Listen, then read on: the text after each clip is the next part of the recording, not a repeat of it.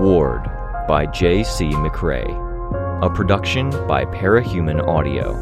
Performed by a cast of fans and volunteers.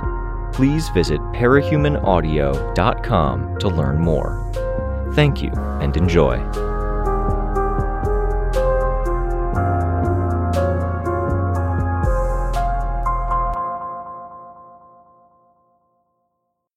Eclipse, Chapter 8 She could see the group of kids at their usual hangout spot. It was her habit to go out in the late evening, when the rest of the town was asleep, and to keep out of the way the rest of the time. But her cupboards had been bare, and she'd felt her sanity fraying even more around the edges. She held a spike of twisted, condensed metal, which was hooked through the straps of bags. The length of the spike rested across her shoulders. It was heavy and painful, but it beat destroying the stuff she'd grabbed. She left the bags by the corner of a building, and she approached the group of kids. Some of the younger teenagers stood up and backed away. The oldest of them didn't budge. What was he called? Fappy? Hey, damsel, Fappy said. Corrupting the youngest generation? she asked. That's my nephew, Connor. He's only six years younger than me, though, Fappy said. And that's his stepsister, Holly. They're staying with my parents because of family stuff. Connor, Holly, this is Damsel of Distress, our local supervillain. At least they looked scared of her. I'm moving away to find work, Fappy said. Retail stuff in a camera store. Holly is going to get my room. Work, huh? Ashley asked. My parents lost patience with me and gave me 30 days to move out, Fappy said to her. I guess I'm taking Stan's cue. What did Stan do? Oh, you don't know? I guess we haven't seen you around. I went to Morel, another town. I caught something. I was thinking about going to Brockton Bay after Leviathan. Decided to rest instead. Oh, that sucks, Fappy said. You okay now? Yeah, I'm tough, she said. She wasn't, and she hadn't really caught anything. A mundane scratch on her leg had become red and inflamed, and a use of her power hadn't scored away whatever was going on. In a fit of frantic energy, she had taken one of the scraps of matter that had been left after a use of her power and cut into the scratch. She had wanted to open it up enough that she could try to get her power inside and clear away the infection, but it hadn't worked. The infection had persisted, and the leg wound had refused to heal. Somewhere in the weeks of sweating it out and not being able to go out, the PRT had started looking for her. She'd had to scare them off when she could barely stand. Even now, grabbing food to fill her kitchen, she wasn't at her best. Well, Fappy said, you know Stan, right? Of course. He got Amber pregnant.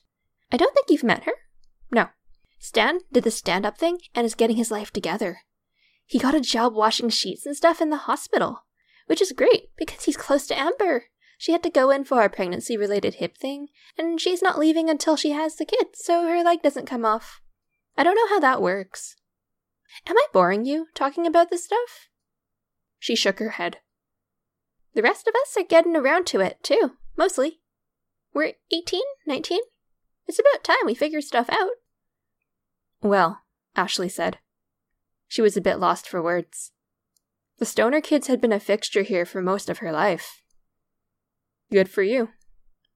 It's not all great. Pete, you know Pete? She shook her head.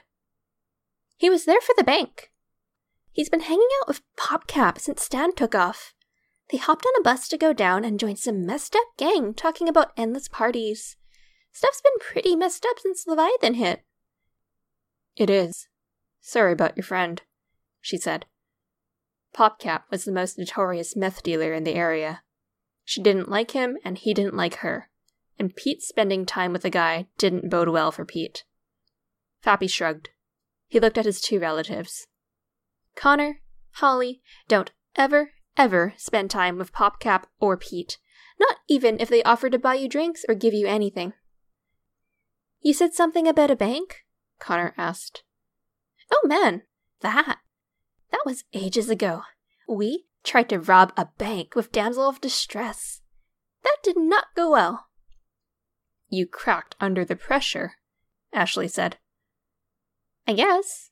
We tried, right? Mm. She made a non committal sound. You guys were legendary at school, one of the other guys said.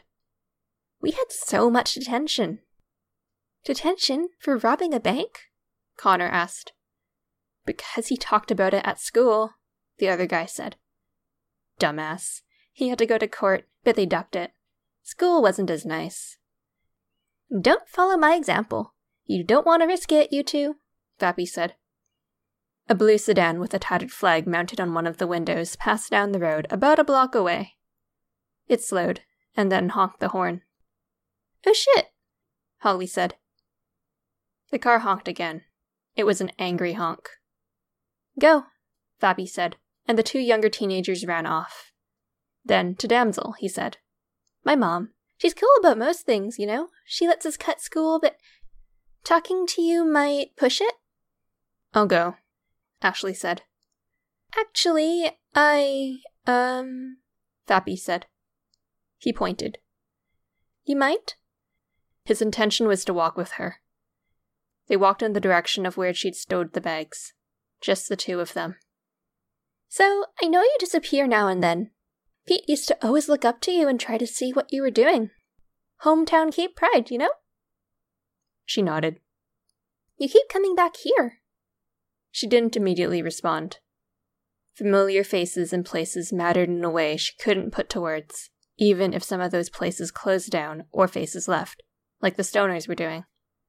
More practical was the fact that, here, at least, she knew where to go. Food, clothing, places she could head to if the PRT started acting like it knew where she was. She wasn't about to admit that, though. The Stoner kids were feckless and useless, but they looked up to her. Yeah, I guess I do. It's home, right? She shrugged. It was home. She just wished it wasn't. Right. What I'm wondering is, he going to be around? I'm thinking about my nephew and his stepsis. I don't know. No plans right now. Can you make sure Connor and Holly are left alone? I don't want them getting caught up in anything too shady, and Connor's dad's one of those guys who'll take anything. Connor's got the DNA for that stuff, and Peter PopCap might try when they get back. I'm not in a position to see him or tell him what to do. If he wants to do it, he's going to do it when I'm not in town. Fuck, Fappy said. It's fucked up, you know? The guys that grow up seeing the worst side of that stuff still end up doing it. It's the way it is, she said. I guess. And I guess, um, hmm. He didn't seem to be able to find the words. I won't take them out to rob any banks, she said. Seeing Fappy's surprised expression, she said, I noticed a subtext when you said you wanted them left alone. I don't even know what subtext is, he said. He smiled. You and Stan were always the ones with the brains. It's fine. I don't rob banks anymore, she said. You've been quiet the last long while. That, too, was hard to respond to. It had been weeks dealing with being sick, no human contact except the voices on the television and radio, and communicating was hard. Good luck, doing whatever you end up doing, she said. You too, he said. She bent down to pick up her hook and bags, pausing to clench her right hand. She'd broken it after killing the giant four years prior, and it hadn't quite healed right, despite her best efforts. She grabbed the hook with her other hand, and her power kicked out, almost pushing it from her grasp. It missed the bags, but it damaged the corner of the wall. Nothing more serious than what would happen if a car bumped into the siding. That was fine. Hey, Fappy called out. Damsel! She straightened, holding just the hook without the bags. I might never see you again. It's bugging me. Should we have done anything different? I don't know what you're talking about. Fappy pulled off his hat and scratched at his hair. Should we have invited you to hang out or had a cigarette with you? When Stan had the room set up in the garage, we watched videos. Should we have had you over? Would that have been weird? Having been sick, her defenses weren't what they were supposed to be. The questions were hard to hear. It would have been weird, she said. The only thing you should have done differently was not fuck up the bank job. Fappy snorted and smiled. yeah, sorry. She put the hook through the straps of the bags, then lifted it, shrugging her shoulders to make it comfortable. She didn't know Fappy's real name. She wondered if he had stopped using it, and if he had, when. The town wasn't a thriving one, and there wasn't much traffic at ten o'clock at night. She made her way down the street. She was cold. Another case of her defenses being down. She hadn't grabbed a lot of blankets, sheets, or towels, and now she regretted it. There were streets that were okay, with houses in decent condition, but most were struggling. Many had peeling paint, or siding that had come partially free in a bit of bad weather and never been fixed. She walked past a car that had been left there for so long that the windshield was opaque with the effects of weather and bird shit. Wind blew, and some junk mail from a recycling bin at the corner of the road danced across the road. There was a paper bag on top of a dusty car, however, that didn't budge. Ashley investigated. A poke with her hook showed that there were things inside, which helped keep the bag upright. A drink of something blue, and a plastic bag. She looked around. Not a soul in sight. A few places had lights on, and she saw one man that sat at his computer. He hadn't seen her and wasn't watching her. She moved the bags she was carrying to her hand and then adjusted the hook, positioning it carefully before impaling the bag and the box of baked goods. She hefted it and carried things the rest of the way to her apartment. The radio and television were on as she entered. She walked around the hole in the floor. She had dropped one of the living room chairs into it to ensure she didn't fall in. Her bags went to the kitchen counter, which was missing a segment. The largest bag was full of clothes that had been dropped off at the back of the thrift shop. She would take what she could wear and then take the bags back. Wouldn't do to have the place closed down. Other stuff she'd claim from the pharmacy, with an eye to medication and personal needs. She spiked the pharmacy stuff then tossed it through the hole in the bathroom wall, so it sailed over the tub and to the base of the sink. The last thing was food, also from the pharmacy, which was convenient because it tended to have the staples peanut butter, tuna, bread, canned veg. Everything went onto the counter because the cupboards were a ruin and the fridge was something she tried to avoid damaging because there were perishables like milk inside.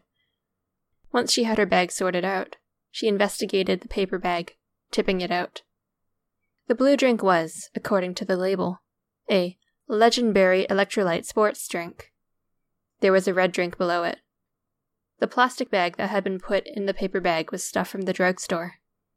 Pills for fever, lozenges, stuff for indigestion. At the bottom of the paper bag was a box of eclairs. The contents had been thrown around the box by her manhandling, the white cream smearing everything. She left it there, walking over to the television. Her routine had been thrown off by the early excursion, but the time was right. Changing the channel was difficult, but she managed it, switching the television across 30 channels of static to the studying channel. At this time, it was repeats of the homework help that was on at 3 in the afternoon and on. People ages 10 to 18 could call in to ask questions. Later, it would be the taped university courses. Most of that went over her head, but she tried to watch all of the courses all the way through, with exceptions for when the courses were really, really dull or incomprehensible. The sound of the television and the radio overlapped, but the radio was positioned on the floor. A gentle kick sent it skidding into the next room. She blasted off the top of the legendary drink and took a swig. She winced, coughing, and put it down. She grabbed an eclair, spearing it with her hook and then eating it off the spike. There was a part of her that wished Edict had given it to her in person. She understood why she hadn't. Ashley had been in a bad place when she'd run into them two months ago. Still, getting sick enough that she had been worried for her own life had given her pause. She wasn't even sure what she would say or do had Edict turned up. To say, You win? No. To ask questions? No. If nothing else, she could question Edict's taste, sensibilities, parentage, and mental state for putting this legendary drink in the same bag with eclairs. She left the eclairs alone and focused on finishing the drink, wincing as she did so. It was a gift. It was supposed to help. It wouldn't be right to not finish it. The sound of sirens made her head turn, the bottle still at her mouth. Not coming for her. She finished chugging the bottle, then gave the plastic its due punishment for existing by annihilating it with her power. She would have to eat something before having the eclairs, or the aftertaste would ruin them. More sirens. That meant something had happened. If something had happened, Edict or Licit would be there. Maybe both. What would she say or do? Why did that matter? She found herself pacing, and in the midway point between feeling just how weak she was after her spell of illness and the sound of the next siren, she found herself moving toward the door. She would see what was going on. This was her territory, technically, so it was important. She would handle things, maybe talk to the pair, and she would tell Edict off for the combination of legendberry and eclairs. Maybe. She grabbed her mask, recently fixed up, and put it on. She stalked her way through the streets, avoiding the people who were stepping outside to see what was going on. Fire trucks, ambulances, and police. She could hear the differences in patterns in the sounds of sirens. For the first ten minutes, she was able to hear things and head toward the endpoint. Here and there, an emergency vehicle would go down her street or a nearby street. After that, there was nothing. Whatever the emergency, there were no more sirens or easy indicators. She wondered how the heroes did it, to get to scenes on time. She explored, trying to find it, looking for any clues, and found nothing. Her legs were tired, lacking stamina after her long period of illness, and she'd already gone for a walk earlier in the evening. She took her time going back. The headlights of a passing van illuminated her, and unlike the others, they didn't stop illuminating her. She stared through the light, shielding her eyes with her hand, and felt the pang and the click where the hand hadn't healed right. When it didn't let up, she picked up her pace. The van pulled into reverse, then drove away. She made her way back, and by the last block, her weariness had been driven home. Her calves were like stones, and every step was an effort. Maybe a bath to relax her legs. It was important to find ways to treat herself. It was a good day to have a treat to go back to. A bad day to know that the stoners were leaving, and the replacements would be so young and untouchable. A good day to be healthier again. A bad day to have this interruption to her homework advice show. She reached her street, and she saw a van that might have been the same one she'd seen earlier. Adrenaline helped to push her through the pain in her legs. Nobody inside, with a lot of general garbage on the seats and floor. If she had been able to drive, she told herself, her car would be immaculate. Cars were expensive, and to have something nice and not take care of it. She was tempted to destroy the thing. She reached the side of the building and let herself inside. There was the partially eaten eclair. She could have that before starting dinner. The radio, still faint in the other room, went quiet. She grabbed the twist of condensed metal with a hook shaped bend at the end.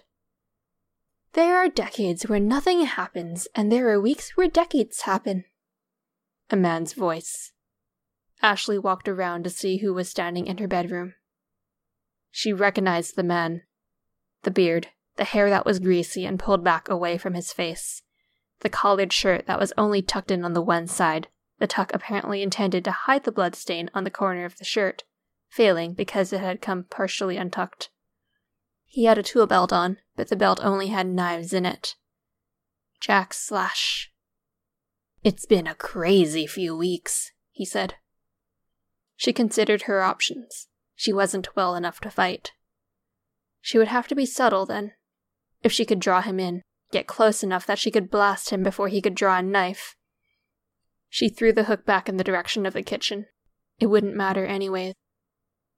I'm honored, she said. Are you? he asked. You're among the strongest, aren't you? There aren't a lot who are as active as you for as long as you. She wasn't used to flattering. It felt off, coming out of her mouth, and from his smirk, she was left worrying that it was obvious to him. We have a high turnover, he said. You're royalty among parahumans. He chuckled. My predecessor was called king, believe it or not. Don't parents tell their children to behave and to clean by saying, What if the Queen of England came to visit? Our unannounced visit could be like that, couldn't it? Our. He'd said we earlier, too. Sure enough, there was another. Bonesaw ducked under Jack's arm to enter her hallway and approached the living room. Ashley remained very still as she watched Bonesaw. The girl walked over to the kitchen, passing Ashley. She considered her options to blast Bonesaw out of existence. She would die doing that, and she didn't want to die. Bonesaw stood on her tiptoes for a moment before seeing the box of eclairs amid the other food. She grabbed it, then collapsed into the armchair that had been pushed into the hole in the floor. Her feet were on the floor above her, and her face almost pointed up to the ceiling. You should ask before taking, Bonesaw, Jack said. If all goes well, you want to have a good working relationship. Can I? Please? Bonesaw asked. Yes, Ashley said. Go ahead. Leave me one. Oh, of course. Bonesaw had to work to get out of the chair and reach the counter. She set the eclair down. Working relationship, Jack had said. Somebody who puts this many holes in walls has to be angry, Jack said. Are you angry? Ashley shook her head. She was, but years had dulled it. She wasn't about to admit to weakness either way. It's no way to live, Jack said. He touched the edge of the hole in the wall that led to the bathroom. You said working relationship. I did. Interested? I've heard stories. If I said yes, then it could be a monkey's paw wish, couldn't it? Go on, Jack said. You say you would want to work with me. I would say yes, and then Bonesaw could turn me into a gun made out of meat.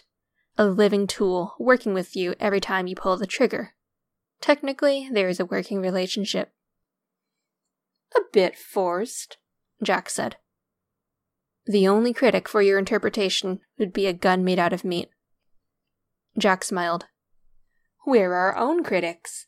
It's a fact when you're an artist or a very violent long term performance artist. We put the effort in even if the one member of the audience isn't in a place to tell the world. Hmm. Bonesaw made a sound. She held up a finger while she finished chewing. Hmm. Sorry. You know, I've only done that sort of thing once, making someone into something like a gun. Was it a mistake to give her ideas? I like that you thought of that, Bonesaw said. You came up with something I haven't done much. Creative. The theater matters, Ashley said. Sometimes it's all we have. No, Jack said. Oh no, I don't agree at all. We are so, so much more than that.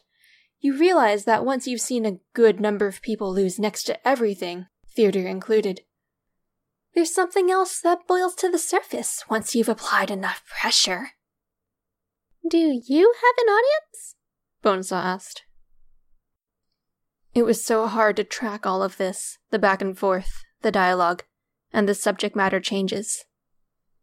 She focused on her end goal to get Jack to let down his guard, to blast him, and then either get away or get Bonesaw too. I had one, small, but I'm not as active as I once was. If you joined us, the entire civilized world would pay attention to you, Jack said. She thought about agreeing. The end goal remained the focus get close, destroy him. But even in this scenario, she couldn't. I don't join. I don't serve under anyone. I am the one who leads, or I walk alone. If you join with the intention of taking my position as leader, you wouldn't be the first, fifth, or even tenth, Jack said. Ashley shook her head. No. A lot of people tell me no, Jack said. It's usually repeated over and over again, followed by a death rattle. Bonesaw snorted. She was eating yet another of Ashley's eclairs. Ashley consoled herself by focusing on how Bonesaw could die. The thought crossed her mind. If she did this, if she found a way to get this kill, she would be celebrated.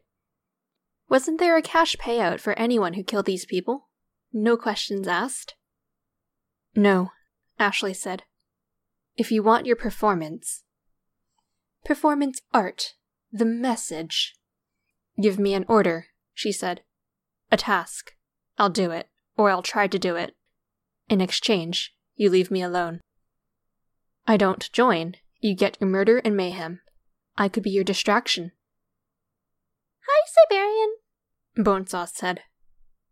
Ashley turned to look. The front door. The Siberian was there.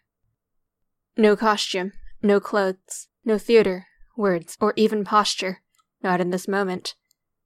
Just the woman and an imposing presence. I'd offer you one of these eclairs, but I know you prefer lady fingers. Bonesaw said. She tittered. Any trouble? Jack asked. The Siberian shook her head. Then we have a little while, he said. He looked at the Siberian. We'll talk details later, after the others catch up.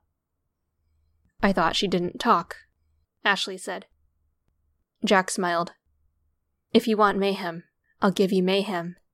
It's something I'm good at. If you want violence, I can give you violence, Ashley said. I've taken a boy's arms and legs, and I watched him bleed out. Name a target, and I can do that. I've killed. I don't want mayhem, Jack said. I don't want violence. I don't want killing. Oh, shoot, Bonesaw said. We've really been messing up then. I want to change people, Jack said. I want to show what's beneath the surface when things are taken away. We see it in the public when they're scared or outraged. We see it in the individual when we take away everything they have. Ashley's eyes narrowed. You don't have much at all, Jack said. He looked at Ashley's apartment. What lies beneath must be so close to boiling up when there's so, so very little surface. Ashley had a hard time responding. She was tempted to do something suicidal, and she only barely held herself back. You're not convincing me, Jack. What would we have to offer you for you to agree to give up that very little you have? I would be interested in seeing the inversion. Ashley thought back to earlier, when she'd considered talking to Edict and Licit. Her hand is injured, Bonesaw said. I could fix your hand. I doubt it, Ashley said. Her power crackled as she moved her fingers. Wonky powers? Not to worry, I think I can fix that. As thanks for the eclairs. Ashley was given pause. An audience, a fix, and again, I must remark on how the defining feature of your decor is the holes in the wall. There's an anger to that. I'm not angry, Ashley said. Not angry at all, living like this when you clearly have so much pride. There's nobody you find time to spend hating or resenting every day. We would give you resolution for that. She thought of Accord, of Boston. Someone Jack said. He smiled, walking closer. Multiple someones. I made my offer, she said. I'm refusing, Jack said. My counteroffer. I'll give you everything you want, with the exception of this one thing you cling to this construction of rules and limits that you will not bend the knee to anyone. You can't give me everything I want. I want the world, Ashley said. I want territory of my own that I rule, and once I have it, I'll expand it. I will want more. Believe it or not, Jack said, I want the world too. I expect to have it in two years' time, and when I do, you can take it from me. He's not lying, Bonesaw said. It's supposed to be a prophecy. They're trying to kill me as if it's true, Jack said. He smiled. Bam! Bonesaw said. Clear path for you. You want the world, and here's a nice, obvious way to take it. It won't be easy, but hey, woohoo! Ashley shook her head slowly. The goal. She needed to keep it in mind. Her emotions were getting away from her. You don't have many options, Jack said. I don't know, she said, even though the answer was closer to a no. If she could convince them, she could be swayed, to gradually change her mind. Her heart pounded. Here, Bonesaw said. I have an idea. Because you gave me permission to have the treats, I'll fix your arms. You can try it out and you can see how it feels. This is super easy. Maybe, she said, to continue her narrative of being convinced.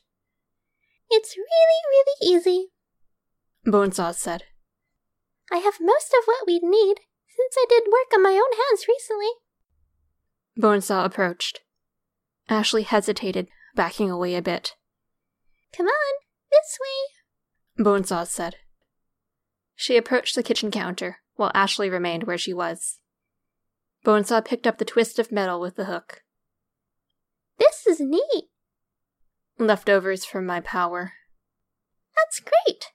Something I can use for the infrastructure. Here, come, come. Put your hands down on the counter. I'll show you. It's so simple. It's elegant. The Siberian moved, approaching. Ashley wheeled around. The Siberian lives by the principle of taking everything she wants, with no regard for civilization's niceties, Jack said. Bonesaw pursues her art as inspiration demands. They are nobility as much as I am, with long track records. The entire point is to have whatever you desire. If at any point you see something you want or don't want, you say the word. Come on, Bonesaw said. She gave Ashley a push. She reached into her bag and pulled out a metal tube. This is the first thing. I'll show you how this works. We can channel your power. Just put your hands on the counter there. There was an imminent threat with the Siberian so near. What was her route? Jack was too far away to blast. To hit Bonesaw and use the recoil from that to throw herself at Jack? Would the Siberian intercept her? tackling her in the air. The woman was supposed to be fast. She let Bonesaw move her arm, putting it down on the table. She would cooperate until there was an opening. A heavy impact at her arm made her legs buckle, sharp pain shooting up to her shoulder and neck. A cleaver. Bonesaw had brought down a cleaver on her forearm. It had sunken into the bone. Ashley reached around with her other hand and didn't make it the full distance. Jack moved his hand and the skin of Ashley's arm split. A razor blade gleamed in the dimly lit living room. Jack had been holding it between two fingers. Bonesaw hauled the cleaver out, and Ashley dropped to her knees from the pain. The cleaver came down again and cut the rest of the way through the bone. She'd hesitated, and it had cost her. When dealing with people like this, like Accord, she couldn't afford any weakness, and yet the weakness was built in. Jack drew and swung a cleaver of his own. Ashley was aware of Bonesaw saying thank you, and of the fact that there were words that followed that statement. She didn't register them. Her consciousness slipped away, in shock, the lingering exhaustion of the past several years. She'd hesitated, She'd gone too long between the start and the end of this encounter without considering the task she needed to accomplish. She'd wanted what Jack was selling to her, and now she would have it.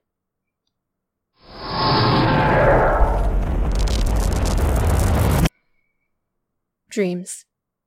Incoherence. Too much was still vague. There had been a time where there were the bad days, and the days she dreaded the bad days. Then, just bad days. Ashley stared at her mangled hands as she sat in the car. Her fingers were blades, long enough that she could stand up and have her fingertips touch the ground. Her power was wholly under her control, and yet she still couldn't reach out to touch anything. Jack, as far as she could tell, was keeping to his promise. He told her that if she had something she wanted or didn't want, she only had to ask. That they'd taken away her ability to speak was the monkey's paw part of it. Jack had made a comment about her tendency to rant and rave, and he'd said that had to go, with all the other parts of her act. In exchange, though it wasn't an exchange she'd asked for, they'd let her communicate their destination. She climbed out of the car. Her emotions flailed through her like taut steel cables that had been cut, whipping out in every direction, but nothing changed. The building was nice. After you, Jack told her. She moved her hand, her fingers flexing. The components locked up before she could position to blast Jack. You wanted this, he said. She had. Her claws flexed as she blasted. Perfect control. She could even manage the recoil. She took the door in entirety, then stepped into the building. She saw artwork, likely expensive, and she demolished it with a slash of her claws. There was a kind of catharsis in this. Jack, perhaps, would get what he wanted at this rate. The other nine moved through the house, checking rooms, getting ahead. Damsel only walked in a measured pace. There were capes defending the area, Accord's people that he hoard out to other teams. She kicked at the door that one held behind, denying her cover, and stabbed her in the shoulder. She walked forward, her steps measured, and the woman backed away, trying to keep the blades from penetrating deeper. When the woman retreated through the doorway and stopped because a railing above a staircase stopped her, Damsel blasted her, focusing the recoil by controlling the strength of the blast, pushing the woman out and over the railing. There was a large, muscular man with a mask ducking low beside the door, using the stairs to be especially low profile. As she saw him, he lunged. She slashed him with the power dancing around the blades. He tumbled down the stairs. A laboratory. Blasto worked within. He was in Accord's house with a proper lab. Had he been working with Accord, even back in her first proper visit to Boston?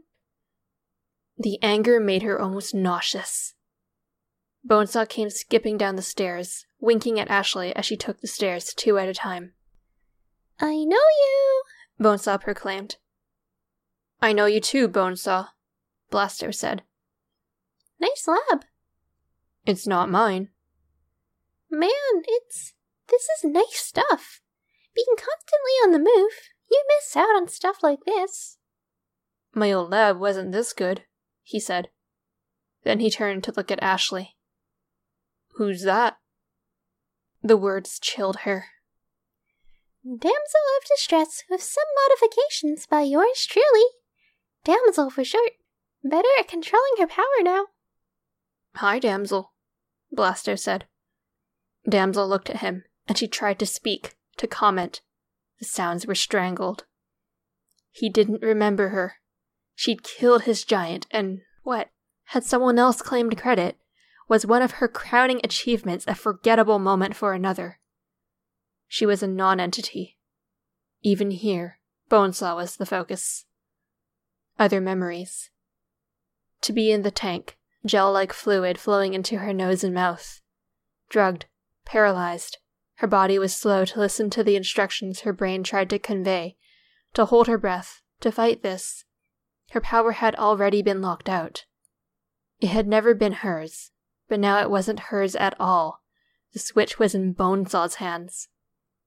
The fluid reached her lungs and she didn't drown, but she couldn't breathe either. Her heart kept beating, the drug kept increasing its hold on her. Floating in the tank, she remembered the things that hadn't occurred in the one hour this version of herself had been awake. Then, the fluid began to heat up. Chaos, incoherence, death, and destruction. There were other things. The horizon glowed gold, Jack's end of the world was coming to pass. She had surrendered when Riley had. The surrender was because a switch had been flicked, but that was the external control. Internally, even though every memory in her head was an unpleasant one, she was relieved. She was glad to stop. The relief had been short lived. She had died in Blasto's lab. A hero she didn't even know had cut her in half. She had metaphorically died when her core identity had been taken from her. Her hands, her voice. The theater had been all she'd had, and she'd lost that. She had died in Bonesaw's lab. Over and over again, she had died. Many times, she had been boiled alive. Her head had been cut open, the brain poked at while she was awake. Seven times she had died since leaving the lab. Now she reached out, and bladed fingers closed around bladed fingers. They watched the world end. She turned to her companion.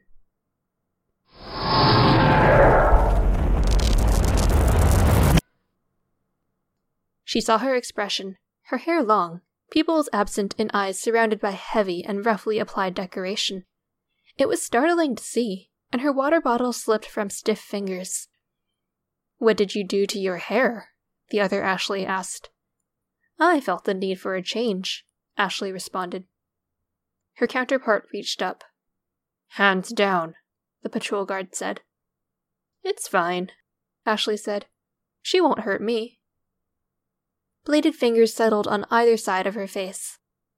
Enough pressure applied that a strong wind might have been enough to push the threshold and see blood drawn. It was reassuring to see the only other person left in existence that understood that she couldn't hurt with her power should a freak accident happen. It was terrifying. Her other self had the long hair, had wanted to keep the bladed fingers. The girl wore a long black dress, and Ashley wore clothes that, while predominantly black, were more fit for the tribunal.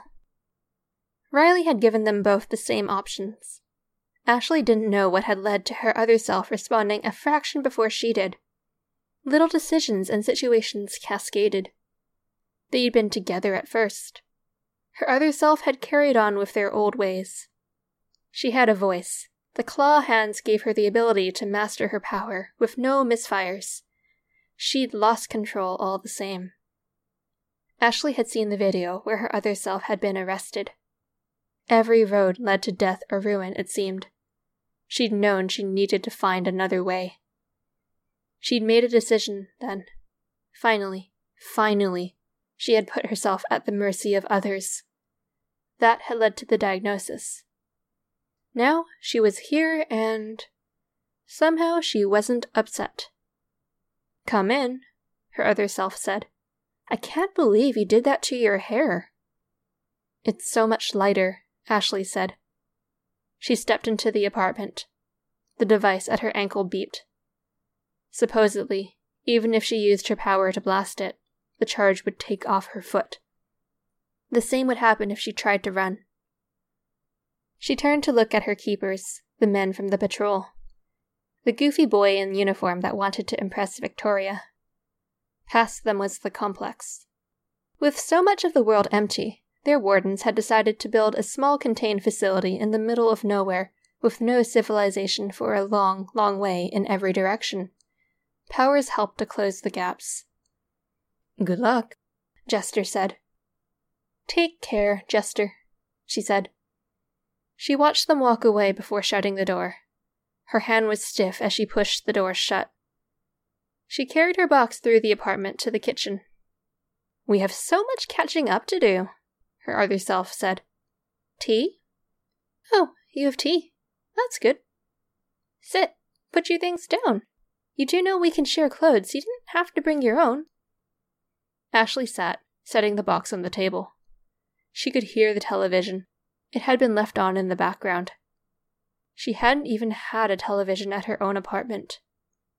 I brought some favorites. You can wear them, too, if you don't cut them with those fingers of yours. Criticize me when you can move your hands properly, her other self said. Long bladed fingers plucked a teapot from the top of the cabinet. I don't use my teapot much. I put the tea bags in a mug. I did the same thing. I take it you lost your trial? The pre-trial proceedings, Ashley said. Lose is the wrong word. They sent me here because we get along, and because space is limited. Too many parahumans were arrested recently. One of them should be joining this complex. Ah, you have a friend. I have a lot of friends, Ashley said. I've had a lot of good days. With bad days, I can manage because I know more good days are coming. The other Ashley made an amused sound. I've wondered, Ashley said. Did the scientists reach out to you too? They tried. I wouldn't cooperate with them. Then you got what I was doing just now. Is that only because you come from the same place I do? You want to know if we share anything. Do we? Her other self ignored the question at first, but it didn't feel like an insult. Ashley knew what it was to digest, to consider. I have memories that sharpen, her other self said. A small few are memories from the files. The files, Ashley said. Edict and Licit. Bonesaw implanted us with memories, using a framework she got from the books. The inciting incident for our powers, the paperwork surrounding our trips to other cities. The gaps filled in, some things it reached for other available, familiar sources. It's vague, her other self said, but I didn't dig too hard. There. Answers. Hardly worth being imprisoned, but interesting. Do you have a recollection of the fields? Her other self asked as she prepared the tea. She had no need to ask Ashley's preferences. Her back was to Ashley. A memory that doesn't belong to anyone, not any person, a thing. Ashley met her other self's eyes. The questions she was being asked were the same questions she had planned to ask. She nodded, and she studied her other self's face. She couldn't tell if she was relieved or not to have the answer. She took the tea that was given to her, being careful with her uncooperative hands and the hot drink. A great plane of red black crystal, one facet cracking and then mending in the span of a few seconds. The creaking sound and the dull static. It's a recollection that isn't exclusive to us.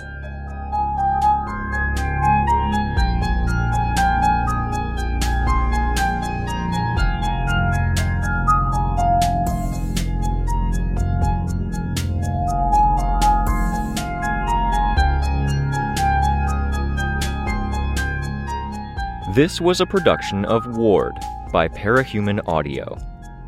Ward and the Parahuman stories are written and owned by J.C. McCrae. You can find the original text and support the author at parahumans.net. For more of the Ward audiobook, as well as other community works, please visit parahumanaudio.com. Music for this chapter was by Elliot Diebold. Narration by Torchid. Editing by Elliot Diebold. Find more of their work at our website. Thank you for listening.